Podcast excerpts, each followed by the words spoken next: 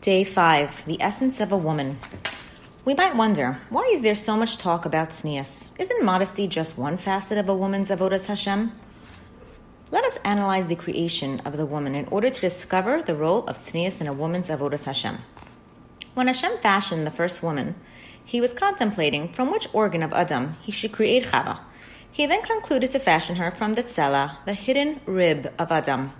Why did Hashem decide to create her specifically from this organ? Shetahei tsnua, so that she should be modest. And then upon creating every one of her organs, Hashem proclaimed, Tehei isha tsnua, Tehei isha tsnua. You shall be a modest woman. You shall be a modest woman. He repeated this over and over again to teach us that modesty is the essence of a woman's creation. Rabbi Ephraim Wachsman Shlita reveals that from here we learn that the goal of everything we learn and teach our girls is to come to the fulfillment of this verse, the purpose of our existence. You shall be modest. Rebbetzin Shanti Blooming Shetechia points out that upon creating every organ of Chava, Hashem did not say the following.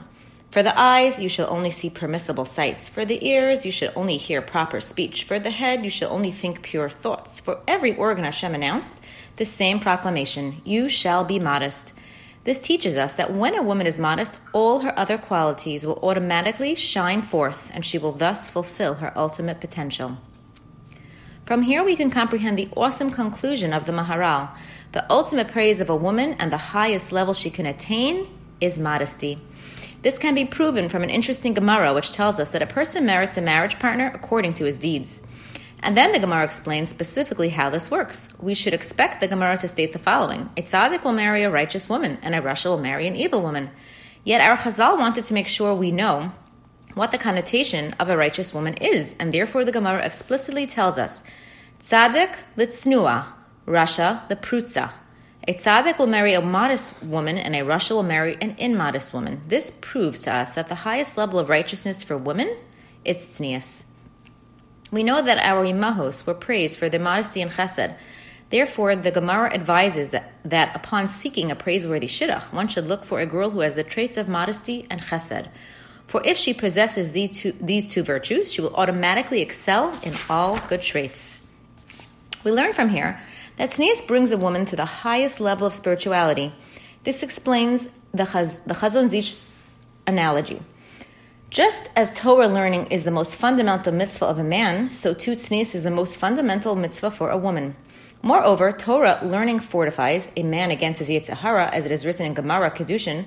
I have created the evil inclination, yet I created the mitzvah of Torah learning as its antidote.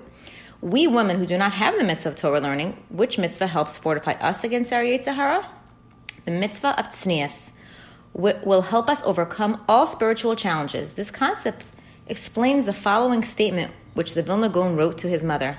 Mother, I know you are above the mussar contained in this letter because you are its snua. Since the Vilna Gaon's mother was exceedingly modest, she naturally possessed the tools to help her overcome her Yetzer Hara.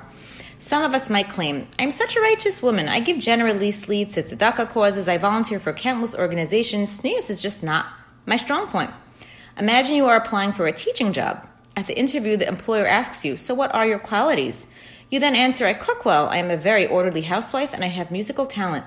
When the interviewer asks you, What about your teaching skills? you reply, Oh, teaching is just not one of my strong points. Indeed, a woman can perform many good deeds. However, if she is not modest, she is sorely lacking in the very essence of her existence.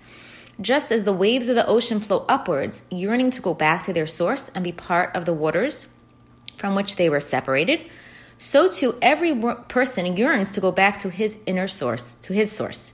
Thus, when we are modest, we find inner serenity because we are fulfilling our essence, the thought upon which Hashem created us.